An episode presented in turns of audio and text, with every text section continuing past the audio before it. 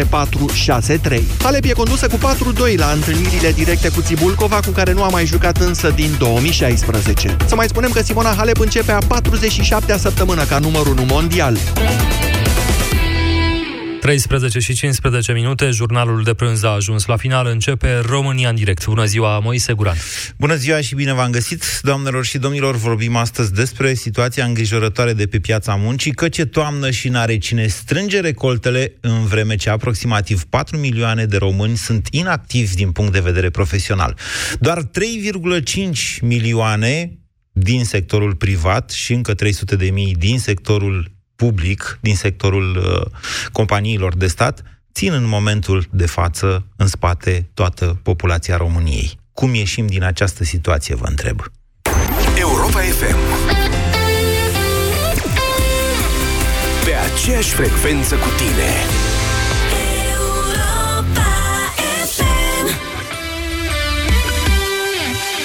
Începeți dimineața cu prietenii la Europa FM. Prieten, în anii 90 avea o Dacie moștenită, o Dacie de asta 1300, se deschidea o singură portieră. Dacă s-o deschide, lăsa geamul jos și după aia scotea mâna și o deschidea. Și nu mergea indicatorul de benzină și ca atare, ca să-și dea seama când trebuie să pună benzină, avea un carnețel și nota numărul Ma... de kilometri.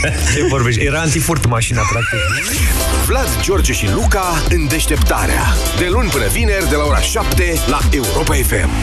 Când vine vorba de sănătate, taburile nu ar trebui să existe. Adevărul este că multe femei pot întâmpina probleme cu incontinența urinară, indiferent de vârstă. Cum poți scăpa de această problemă neplăcută? Încearcă Feminost. Feminost conține o formulă complexă pe bază de extract de semințe de dovleac, fructe de afin american, extract de semințe de soia, extract de frunze de urzică, vitamina D3 și vitamina B12, care ajută la reducerea pierderilor urinare și scade frecvența micțiunilor diurne și nocturne. Feminost este un supliment alimentar. Citiți cu atenție prospectul. Feminost. Controlul are rost. Centrale termice Motan.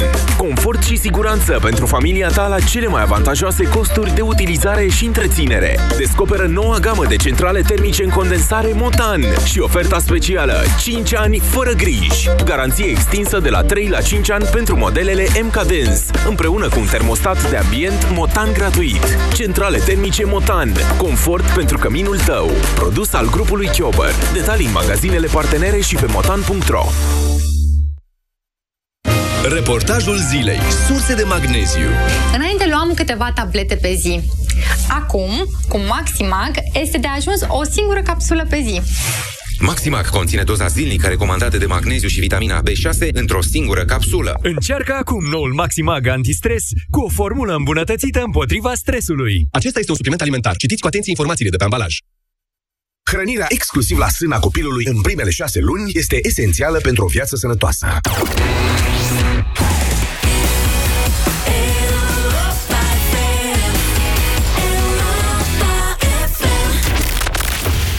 România în direct cu Moise Guran la Europa FM. Bună ziua, doamnelor și domnilor! Bine v-am găsit la România în direct. Astăzi o să avem o abordare un pic mai socioeconomică, așa, a țării noastre, aș zice, a realităților din țara noastră. Oarecum amuzat vă spun de reacțiile pe care le-a trezit un reportaj al știrilor ProTV, care s-a rostogolit extraordinar de mult pe Facebook, dar mai mult în priv- mai, și a stârnit însă mai mult controverse legate de realitatea cifrelor.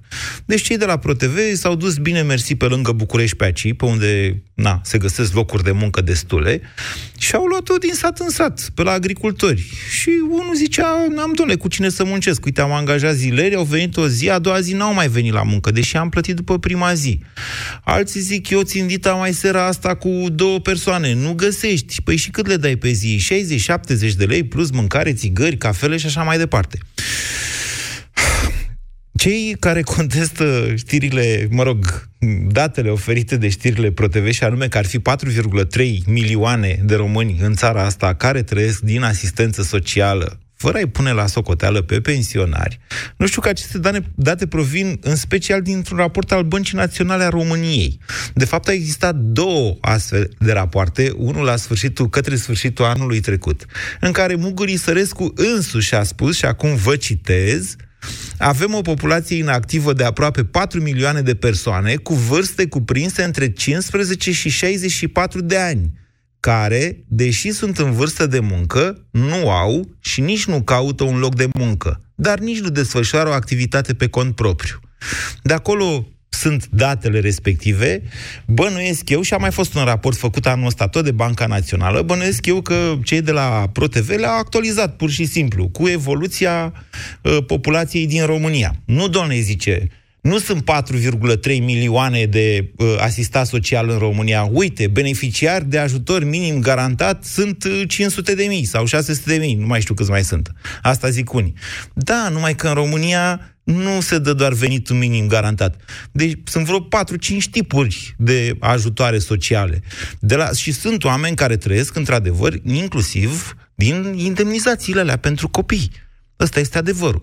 Cei de la ProTV doar au arătat că dacă le pui cap la cap și dacă na, strângi mai multe tipuri de ajutoare sociale, ajungi la salariu minim pe economie care în momentul ăsta e de 1100 și ceva de lei. Și atunci se pune întrebarea, de ce să mai muncești? Eu nu pun această întrebare. Eu vă spun în felul următor. Sunt 3,5 milioane de angajați în sectorul productiv în România, adică angajați la privat. Atenție, după transferul contribuțiilor de la 1 ianuarie, numărul total al contractelor de muncă adunat cu normă întreagă și cu normă parțială a scăzut cu 100 de mii, doamna Olguța Vasilescu. Da? Asta a fost. Asta s-a întâmplat. E statistică și o găsiți pe site-ul Casei de Pensii. Acolo unde se urmărește evidența oamenilor care sunt înregistrați cu contracte de muncă și contribuie.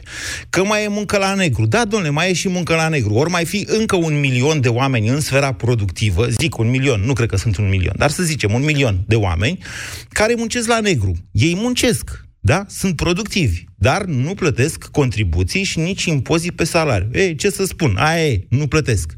Pe de altă parte însă, mai sunt 1,2 milioane de bugetari și încă peste 5 milioane de pensionari. Dacă mai adaugi cele 4,3 milioane de persoane inactive profesional în România, deja am trecut de 10 milioane. Din cât o mai fi, 18, 17, nu știm. Dacă scazi copiii, care sunt vreo 3 milioane, vedeți și dumneavoastră ce au în spate ăștia 3,5 milioane și de ce salariul lor mediu net în momentul de față este de doar 2100 de lei, comparativ cu un salariu de peste 4000 de lei mediu net pe lună în sectorul bugetar. Următoarea întrebare, și de fapt asta e dezbaterea de azi, e cum facem să ieșim din această situație? Pentru că ea nu mai poate dura foarte mult, stimați concetățeni mai devreme sau mai târziu, ăia 3,5 milioane sau o parte a lor, își vor lua lumea în cap. Deja fac asta de aproape 20 de ani. De au rămas 3,5 milioane în sectorul ăsta privat care muncesc. Toți muncesc, să ne înțelegem. N-am nimic cu bugetarii. Și ei muncesc. Sigur, e nevoie de serviciile sociale pe care îi le prestează. Educație, sănătate, armată, poliție, jandarmerie. Da, e nevoie de asta. Suntem cu toții de acord. Problema este că nu poți susține aceste servicii sociale, servicii publice, decât din sfera productivă că banii, banii sunt un instrument, nu? Ei sunt efectul a ceva, efectul unei activități productive. De-aia spun. 0372069599. Ce soluție avem, vă întrebăm? Hai să gândim pozitiv. Bună ziua, Dan! Dan, Bună ziua, Moise! Vă ascultăm. Păi, în primul rând, ar trebui să ne apăsăm asupra unei mici reforme și aici. Nu cred că este făcut un inventar la acele, acele persoane care sunt asistate.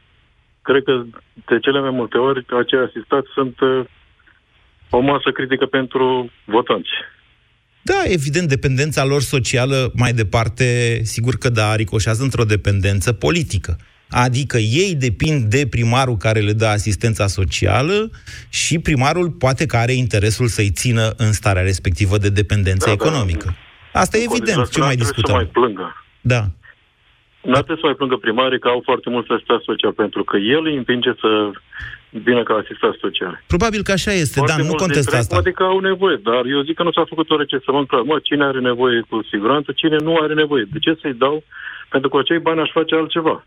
Dan, care e soluția? Soluția este, în primul rând, să se ia la toate listele cu acei asistați, să se verifice cap-coadă, dacă cu adevărat merită sau nu merită. Și o verificare la domiciliu, pentru că nu cred că s-a făcut niciodată lucrul ăsta. Vă spun că sunt mai mulți cei care trăiesc din indemnizațiile copiilor decât din venitul minim garantat. Vă garantez eu asta. Nu știu.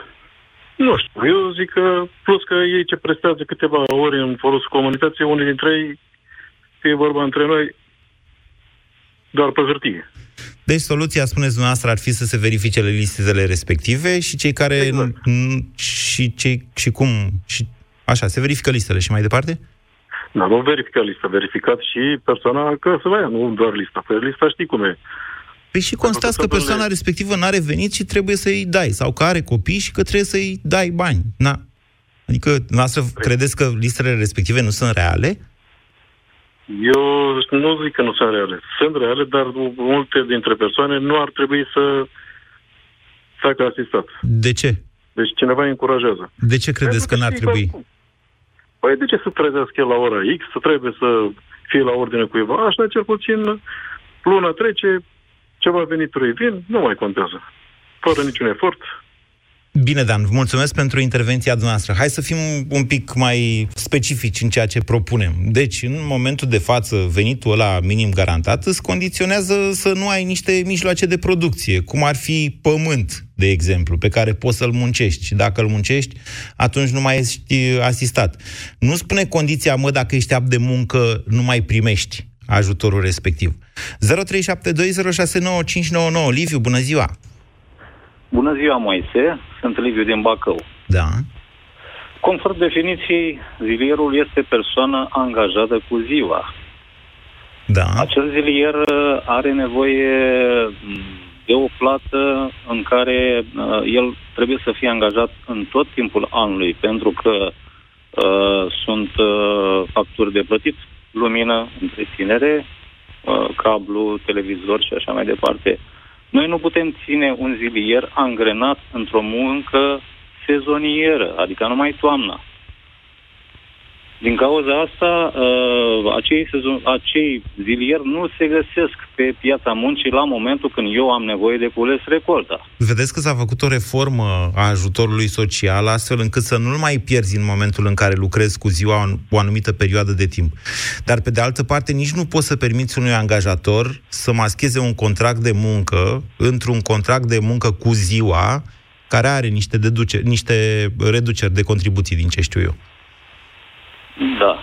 Eu, uh, soluțiile pe care le-aș vedea cu integrarea acestor ziliere în uh, munca de zi cu zi, pentru că avem nevoie de zilier și pe timp de vară, și pe timp și la tăiat, și la cules, și la legat, și la săpat, și așa mai departe. Contractele acestor mici fermieri, mari fermieri cu acest zilier, pe, cu asigurarea uh, fluxului de lucru pe întreaga perioadă a anului un plan de afaceri al uh, acestor SRL-uri în care să-și uh, detalieze toate costurile într-un an de zile și să uh, îi poată integra pe acești zilieri în viața comunității respective. Deci nu înțeleg exact ce propuneți în afară de o chestie frumoasă să fie integrați. Să se desfințeze contractele de muncă cu ziua? Nu, uh, nu să se desfințeze, pentru că avem nevoie de o, o cantitate mai mare de persoane pentru a ne culege recolta. Așa. Dar um, o mare, o mică majoritate din ei, jumătate din ei, putem angaja cu contracte de muncă pe o perioadă de, ca, pe tot anul ca să-i putem ține în acea comunitate.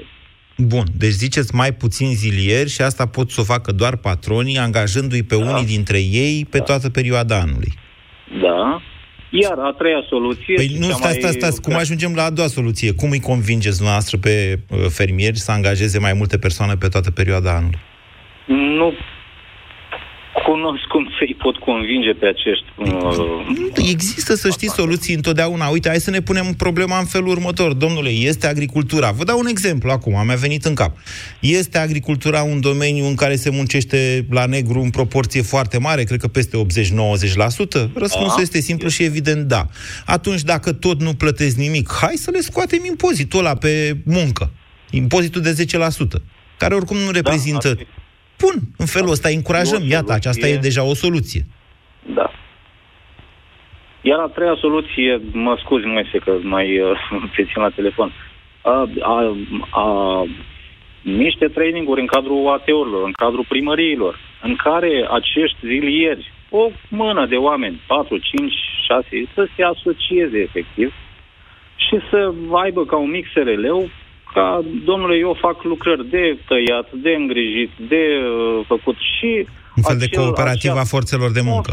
Un, un fel de cooperativă, iar eu mă duc la acea cooperativă și negociez un contract, că la noi în țara noastră, toate lucrările de construcție, de cazilier, se fac fără contracte. Da, ia spuneți-mi... Noi sunt Liviu, fără contracte și termene. Ia spuneți-mi, ce este primarului la faza asta? Dacă are mai mulți oameni angajați pe UAT-ul lui, cum a zis noastră, în comuna lui, hai să spunem să înțeleagă toată lumea. Ce iese primarului? Are vreun avantaj? Da, scapă Care? de ceva soluții uh, imorale, să zic. Ei, da, lăsați. Să... Dar lui nu-i vine nimic, domnule, din uh, taxele, din contribuțiile. Practic, în momentul de față, primarii nu sunt stimulați aproape deloc prin lege, cu excepția orașelor mari, acolo unde există întreprinderi de peste șase angajați, să se uite, băi, cine muncește aici? Să le dau de lucru, să mai facem un atelier, să mai facem o fabricuță, să mai facem o fermă. Primarii nu sunt stimulați în sensul ăsta. La comunitatea locală, acolo unde sunt sub șase angajați, nu se întorc nici măcar impozitele pe, uh, parte din impozitele pe salarii. Mă înțelegeți? Nu știu dacă mă înțelegeți. Eu am, am ca o idee că foarte multe calcule economice nu le pricep sau nu sunt eu în uh, domeniu ca să le pot uh, da. Aprecia. Ideea fiind? Nu înțeleg ce uh, ar putea face guvernanții prin înlesniri de anumite taxe și impozite, înlesniri de tot felul de pentru a atrage această forță de muncă, că vă spun, sunt mult mai mulți de Uh, estimările dumneavoastră neocupați în satele românești, în care au ceva timp liber și ar putea câștiga ceva bani dacă ar fi stimulați și, interes, și comunitățile uh, să-i ajute în sensul de a-și forma mici echipe, mici uh, dezugravi. De da, eu înțeleg ce spuneți dumneavoastră, Liviu, dar încă o dată nu există în momentul de față un interes direct. Dumneavoastră plecați de la premiza că orice primar din țara asta ar vrea ca cetățenii din satul lui, din comuna lui, din orașul lui, să muncească, domnule, să aibă și o ocupație, un servici, cum să spune. Da? Nu, nu e în momentul de față ei, cu excepția orașelor mai mari și a localităților mai mari, vă spuneam, care primesc uh, aproape jumătate, parcă 49% e cota aia, din impozitul pe salarii, că de-aia au sărit în sus și firea și mai mulți primari de orașe mari în momentul în care uh, au uh, transferat contribuțiile și au tăiat de la 16 la 10% uh, impozitul pe salarii, de-aia au sărit în sus, că lor li s-au diminuat implicit niște venituri acolo. Și, mă rog, fiecare cum s-a descurcat și cu ce pile a avut la Dragnea și la Olguța Vasilescu și la, mă rog, pe la guvern. Dar, în, dar altfel, într-un sat, primarul nu are niciun interes să muncească lumea din satul lui.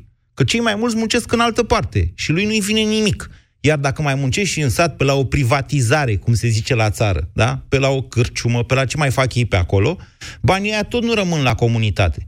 Așa că de ce să dea primarul cu biciun oameni sau de ce să se intereseze în general de soarta lor când ei sunt foarte buni așa cum sunt acum, în stare de dependență socială, adică sunt la semnătura primarului pentru respectivele ajutoare. 0372069599. Bună ziua, Nicoleta! Bună!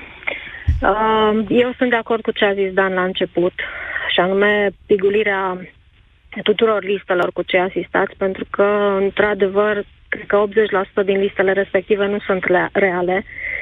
Uh, din păcate, um, Cum să cred că reale? dreptate. Eu cred că se lucrează foarte mult pe minciunele și aranjamente, astfel încât să iasă, să iasă bine. Adică oamenii respectivi oameni... nu există? Ba da, cred că există. există, doar că ar fi capabil să muncească și nu vor să o facă. Și dar, atunci dar, mai... legea, dar legea nu impune o astfel de condiție. Sunteți în aceeași eroare ca și Dan, Nicoleta. Legea, legea nu-ți dă ajutor doar dacă, dacă, doar dacă nu poți să muncești. Îți dă ajutor și dacă poți să muncești, dar nu muncești. Bun, atunci legea trebuie schimbată. Și apropo de munca în agricultură, uh, n-ar fi rău, adică nici nu știu exact dacă mai există școli uh, profesionale în domeniul ăsta, dar uh, aș fi de acord cu reinventarea, să zicem așa, a școlilor profesionale și a de ce nu să meargă elevii și, eu știu, habar n-am cine să mai meargă să muncească pe acolo, pentru că prea multă lume stă degeaba. Școlile profesionale au fost desfințate în mare reforma a educației din 2009 de către doamna Ecaterina Andronescu, la vremea respectivă ministrul educației. De atunci se tot încearcă reînființarea lor, de cele mai multe ori în parteneriat public-privat. Plâng toți industriașii după ele. Unii au reușit să se asocieze și să mai facă astfel de școli. Dar ce să vezi surpriză? De multe ori, chiar în zone în care găsești mulți asistați sociali, copiii nu-și trimit părinți, uh, părinții nu-și trimit copiii la școlile respective. E o enigmă. De ce se întâmplă așa ceva? Bună ziua, Laurențiu! Bună ziua, bună ziua! Vă ascultăm. Uh, eu vreau să spun că o soluție în privința asta nu văd. Nu văd atâta timp cât la guvernare există un anumit uh, partid, o anumită coaliție care are nevoie de semnăturile acestor oameni. Păi, hai să o luăm altfel, pe logica dumneavoastră, având o astfel de majoritate politică în România, bugetari, pensionari, asistați, da? Peste 10 milioane. Din care, atenție, la vot uh, s-au dus mult mai puțini. Dovadă rezultatul din 2016. PSD a luat doar 3,2 milioane și încă 400 de mii alde. Atunci... Corect, dar atunci vă întreb, da, existând o astfel de majoritate în societate, uh, nu se mai poate face nimic. E o majoritate absolută, chiar calificată. Este, dar uh, din 3 milioane și ceva de voturi, 3 milioane au fost asistate sociali. Pentru că primarul din comuna respectivă a avut nevoie de voturi. Vorba aia, am văzut exemplu la televizor în, într-un serial de comedie. Da. Mai vrei ajutor? Vezi că trebuie să votăm. La Sierbinți, bănuiesc. Corect. După ca, ca și exemplu, a, eu am ceva în familie, undeva în uh, Prahova, la care uh, soția este plecată în Italia, muncește acolo, iar el stă acasă, este asistat social și are grijă de casă și grădina care o are în curte. Uh-huh.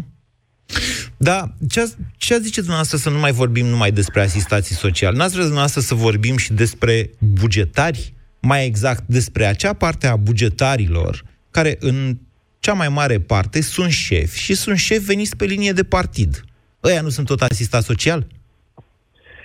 Uh, da, sunt asistat social la modul că la modul că i-a pus partidul peste o instituție publică. În multe cazuri nici nu știu cu ce se mănâncă instituția respectivă.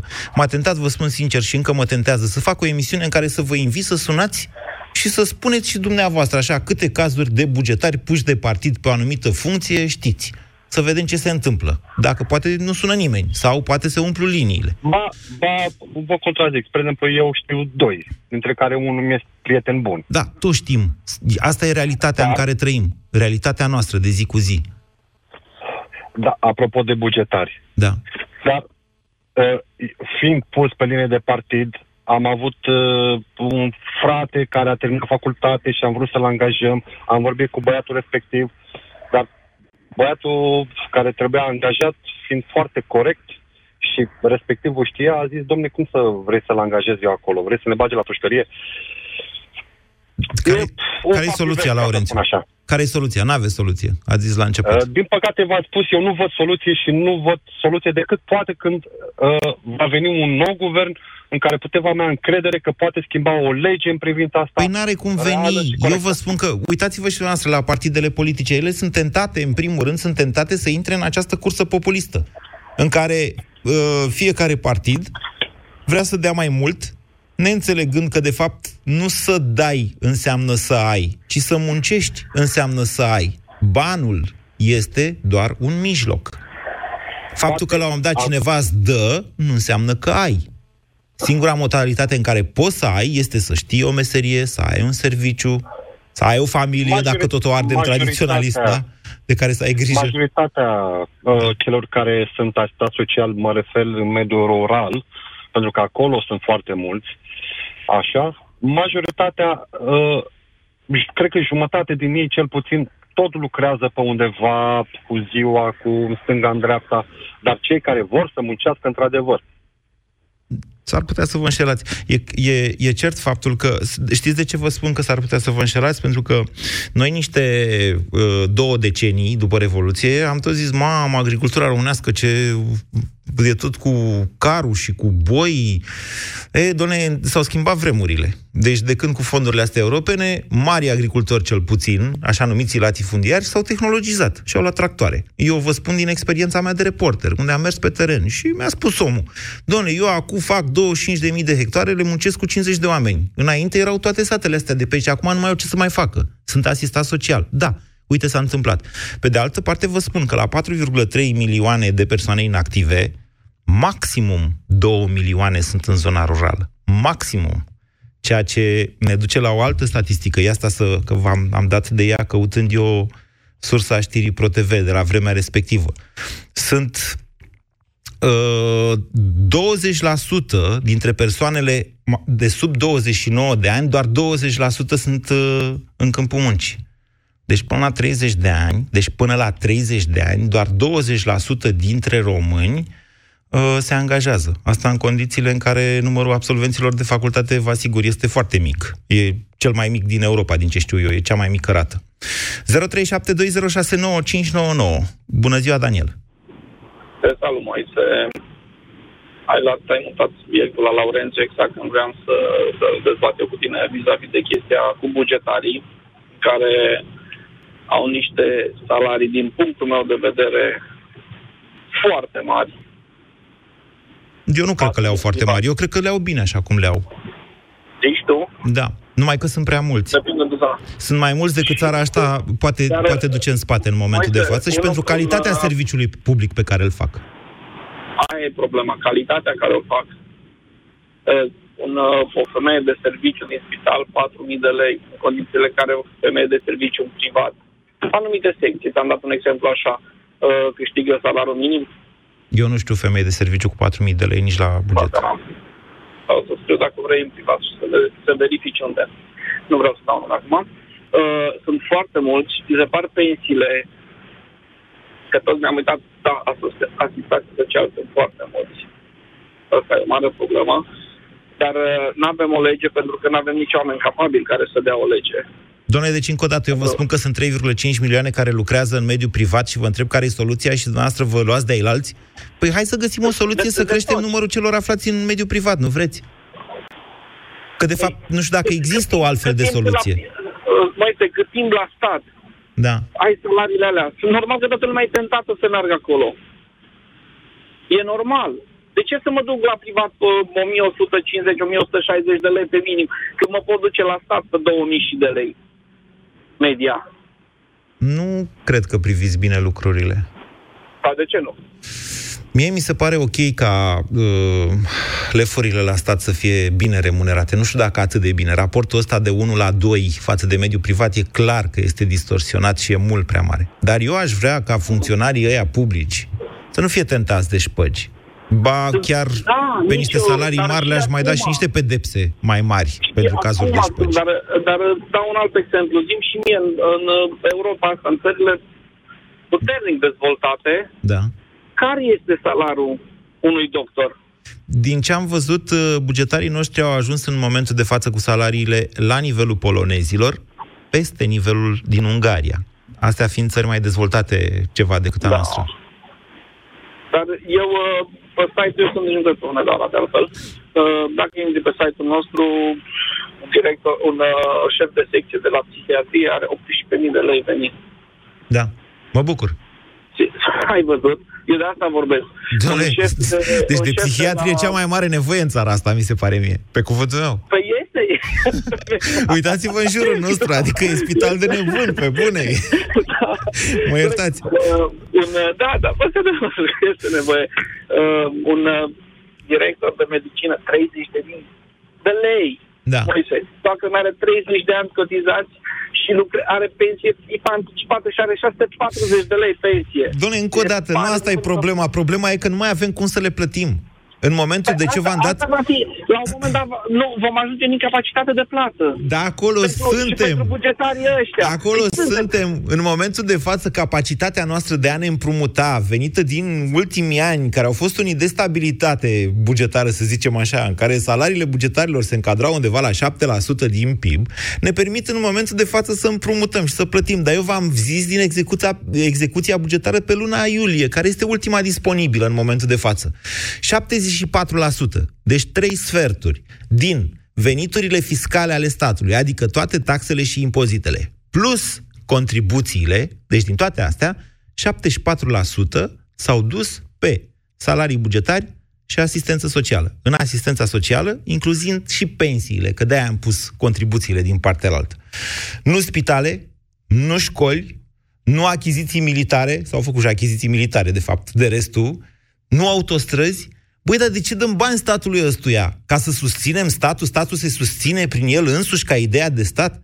Pe de altă parte, uitați-vă și dincolo. Ce, care este cea mai impozitată activitate din România? Nu resursele, că tot se dezbate acum cu legea offshore sau mai știu eu ce. Nu comerțul, TVA-ul nu e la cel mai mare nivel din Europa. Munca. Zici că țara asta urăște munca, de impozitează aproape ca pe jocurile de noroc. Bună ziua, Bogdan! Bună ziua, Moise. Vă ascultăm. Părerea mea, ce putem noi să facem este să susținem viitorul partid care va avea o viziune în privința asta, în privința restructurării numărurilor de persoane din, din sistemul bugetar și o regândire totală a celor care primesc ajutor social. Pot să dau un exemplu, când am fost în uh, Belgia în 2006, la niște rude, primeau ajutor social uh, aproximativ 700 de euro. Pentru că nu puteau să aibă un job stabil, aveau ceva probleme de sănătate. Dar statul uh, belgian le-a impus anumite condiții. Dacă vrei să primești ajutorul respectiv, ce poți să faci? Poți să faci muncă de grădinărit două ore pe zi și îl trimitea pe, pe persoana respectivă, pe individul respectiv, îl trimitea la oamenii din comuna respectivă. Mhm. Pentru a Muncă în folosul comunității? pentru, da, muncă în folosul comunității. Deci nu, practic, muncă pentru primărie sau pentru instituțiile statului. Să dea o mână de ajutor oamenilor din sat. Exact. Exact. Bineînțeles că era o evidență foarte clară și își avea notat și primăria din comuna respectivă avea toate evidențele la zi și mi se pare o idee foarte bună. Acum nu știu exact ce presupunea, câte ore trebuia Uite, asta e o să- soluție să interesantă. Deci se dă statul X în care agricultorii nu găsesc zileri, primăria zice vreți ajutor social? Da, ia, veniți încoace, A, B, C, D. Astăzi vă duceți și culegeți recolta lui Cutărescu. Mâine vă duceți exact. la Cutărescu. Exact. Mm. Iar pentru numărul de bugetari, uh, haideți să fim serioși. Sună cam ceapist așa, Germania- dar s-ar putea să funcționeze. Adică, e- uite, e o soluție deja. Păi, si- singurul lucru care putem să-l facem este să ne uităm afară, să vedem ei cum funcționează, pentru că Germania, care are o populație de 50 de milioane, aproximativ, Da. poate exact, poate mă înșel, au un număr de un milion de bugetari. Uh, Un milion la 50 de milioane. da, cred că e mai mare un pic uh, populația Mă Germaniei. rog, în, Bine, Bogdan. dar în jur la un milion uh, de bugetari au. Bine, vă- Practic, noi aici ar trebui să venim cu o susținere media și uh, socială, să susținem un viitor program de guvernare care să aibă ca ideile de bază restructurarea numărului de bugetari. Interesante ideile dumneavoastră. Aș vrea doar să vă atrag atenția asupra unei erori care s-a mai făcut și în care persistăm deja de mult timp. Doamne, e bine să luăm de afară soluțiile altora, să nu inventăm noi apa caldă. Cu asta sunt de acord.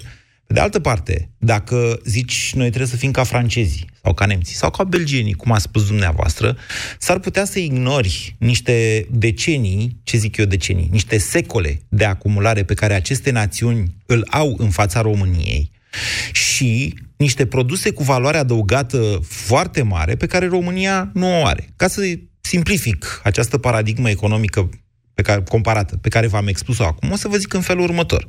Maximul de productivitate al României în momentul de față e să facă o Dacie. Maximul de productivitate al Germaniei e să facă un por, un, să zic, ce să zic, un Porsche, da? Sau un Mercedes, da? Din valoarea adăugată a acestor produse, românii nu vor putea să plătească un salariu minim mai mare de 1100 de lei, ci că crește iar de la 1 ianuarie. Da? De ce? Pentru că salariile cele mai mici sunt plătite, de fapt, din productivitatea salariilor celor mai mari. Uh, extinzând sau expandând acest mod de gândire, s-ar putea ca dacă te pui în situația Germaniei sau în situația Belgiei, cum ați făcut noastră, sau în situația Franței, o țară foarte socialistă, ca să nu zic comunistă de-a dreptul, o să constați că nu poți să respecti paradigma respectivă, pentru că tu faci Daci, nu faci Mercedes. De aia. Mă înțelegeți? 0372069599. De aceea e bine să căutăm soluțiile adaptate, bineînțeles, la realitățile din țara noastră. Uite, o realitate pe care cineva a expus-o mai devreme, dar fără să o formuleze într-adevăr așa cum ar fi trebuit. Sunt mulți bugetari în momentul de față? Eu zic că da. Poate mă înșel, poate nu sunt, poate atât trebuie să fie, 1.200.000. Cert e că nu mai sunt 1.400.000 cum erau în 2008, pe vremea lui Tăricianu. Adevărata problemă însă este că în cele mai multe cazuri, joburile astea de bugetari au tras resursa, cum să zic eu, calificată din România. Și că s-ar putea să nu mai găsim în mediul privat suficientă resursă calificată, forță de muncă cu facultăți, să zicem așa, ca să înțeleagă toată lumea, pentru că această forță de muncă e foarte tentată să se ducă chiar pe joburi necalificată în sistemul public. Bună ziua, George! Bună ziua! Vă ascultăm! Uh, eu sunt asistent social, lucrez de aproximativ 20 de ani în sistem uh-huh. și uh, pot să vă spun, după atâția ani, că am ajuns la o concluzie. În România, sărăcia a devenit un mod de viață, la propriu. Uh, am să dau două exemple cu privire la acest aspect și la aspectul pe care l-ați pomenit un pic mai devreme legat de uh, numărul uh, și de calificarea asistenților sociali din România sau a celor care lucrează în sistemul bugetar. Uh-huh. Eu lucrez în privat, am lucrat uh, concomitent și în privat și în uh, uh, sistemul de stat, adică dar sunteți, acum lucrez doar în privat. Sunteți asistent? La un ONG. Ok. Sunt uh, asistent la un ONG. Ok. De mulți ani. Și aveați două slujbe la un moment dat, aveați două slujbe. Am avut două slujbe, da, Așa. exact. Și am putut să compar uh, metodele de lucru dintre ce, pu- sistemul privat și cel public. Uh, am putut să le și combin la un moment dat, în beneficiu beneficiarului, evident. Hai, George, Acum, povestiți-ne aș vrea și să vă dau nouă două realitățile pe exemple care le-ați trăit. foarte Da. scurt. Exact, exact, asta vreau să zic, pentru că România e împărțită în mai multe feluri, dar uh, din punctul ăsta de vedere există doar două Românii, cea reală și cea pe care o avem fiecare, în care trăim fiecare și care e o bulă în care trăim, neștiind de fapt ce se întâmplă. Uh, vă dau un exemplu. În județul Constanța am fost într-o campanie uh, mă rog, făceam o campanie acolo, într-o localitate, într-o comună, am fost în două sate.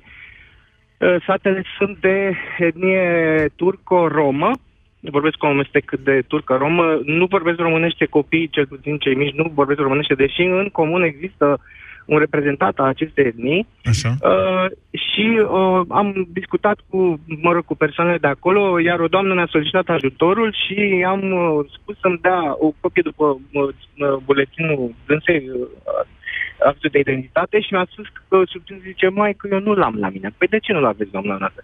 Păi este la primărie. Păi de ce e la primărie? Păi uh, eu primesc ajutor social, da, și păi și domnul primar mi-a oprit uh, buletinul, iar uh, uh, mi s-a făcut un cont pe caiet, domnul primar oprește banii, are două magazine, trei magazine în cele trei sate și uh, banii, uh, dânsa nici nu primește banii, ci pe caietul respectiv e creat un cont, dânsa se duce în fiecare zi sau când se duce și își face cumpărăturile în valoare de suma pe care trebuie să o primească. Aceasta este România reală de la, rur- de, din rural. Nu spun că este generalizată. Vedeți că asta e, o- asta e o practică. infracțiune ce face respectivul primar. Păi și Păi, uh, vă mai zic că... Spuneți-mi să și vă mie dau cum al doilea încasează el, exemplu. cum încasează el ajutorul femeii ăleia? Semnând în fals, păi, nu? Dacă, păi, dacă dânsul semnează, da, și vă păi, imaginați iată. că acești oameni, ace- acești oameni și votează.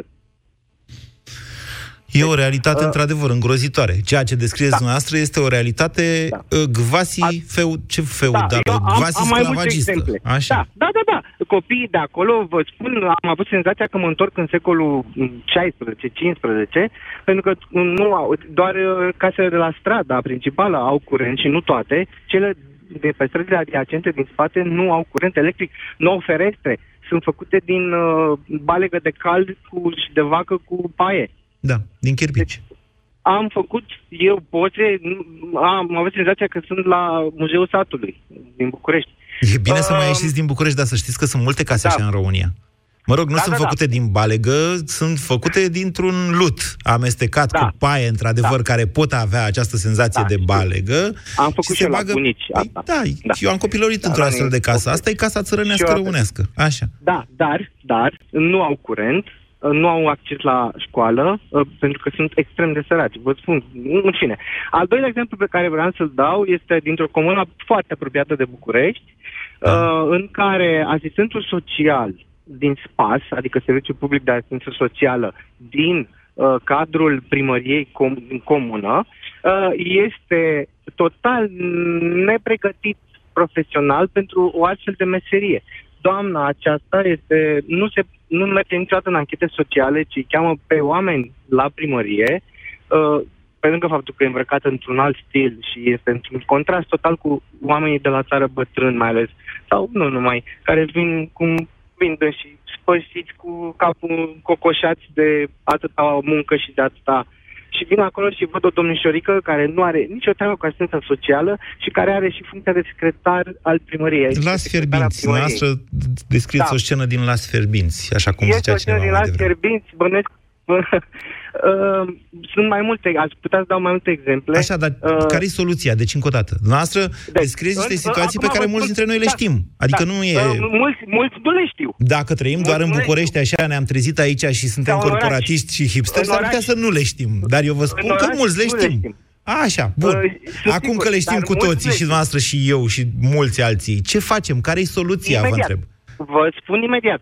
În, uh, acum vreo 10 ani a venit, uh, a venit la noi în vizită o delegație din Irlanda, erau profesori la Universitatea din Dublin. De asistență George, se socială. termină emisiunea într-un minut. Scurt, Spuneți-mi da, care e soluția, scurt. că Au venit- opinia dumneavoastră da, e soluția importantă. este- Așa. Soluția uh, pe care eu am văzut-o la dâns și uh, ne-au, ei au avut un proiect național uh, de combatere a sărăciei la nivel național Da. în care au implicat, a existat acel mult vorbit, dar nepus în practică parteneriat public-privat Da. uh, împreună cu instituțiile de învățământ Da. pentru ca, virgulă, copiii să meargă la școală și nu neapărat să termină o facultate, Da. ci să învețe o meserie. Uh, exi- au existat niște stimulente pentru ONG-uri? uh, firmele care pentru nu, stimulente pentru uh, firmele private care angajează asistat social Așa. și care au uh, împărțit, ca să zic așa, povara financiară prin scăderea acestea graduală în timp. Respectiv, într-un an, să zicem, dacă un asistat, asistat social, eu dau un exemplu, aiurea, suma nu este cea reală, 1000 de lei în primul an, în următorul an, dacă se va angaja, va primi de la stat, va mai primi de la stat 500 de lei, dar restul de 500 de lei va crește salariul de la firma respectivă. Adică dacă se dorește, există soluții. Sigur că Din există păcate, soluții. Nu se dorește. George. Eu vă spun sincer, nu, Da. nu se dorește.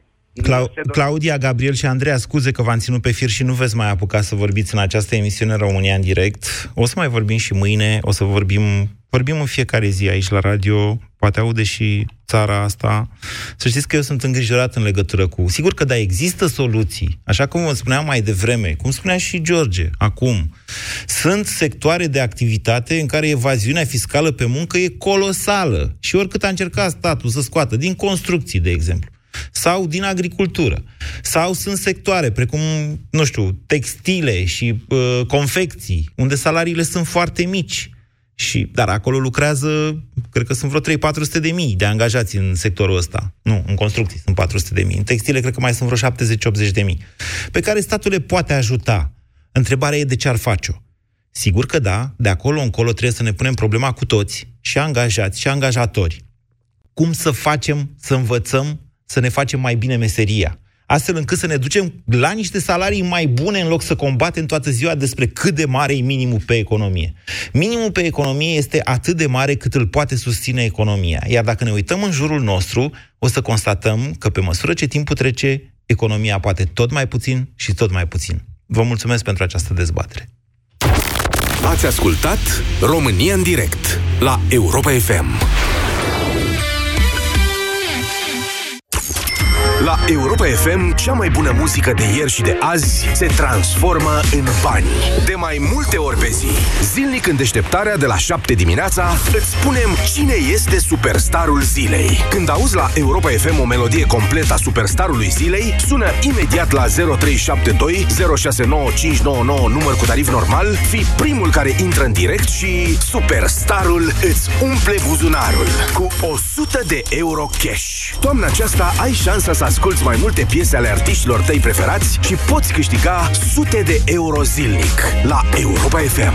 Concursul se desfășoară de luni până vineri de la 7 dimineața la 7 seara. Detalii și regulament pe europafm.ro Dinții tăi îți fac probleme Strângere, dureri de vreme Ia și încearcă la calut Uită de tot ce ai avut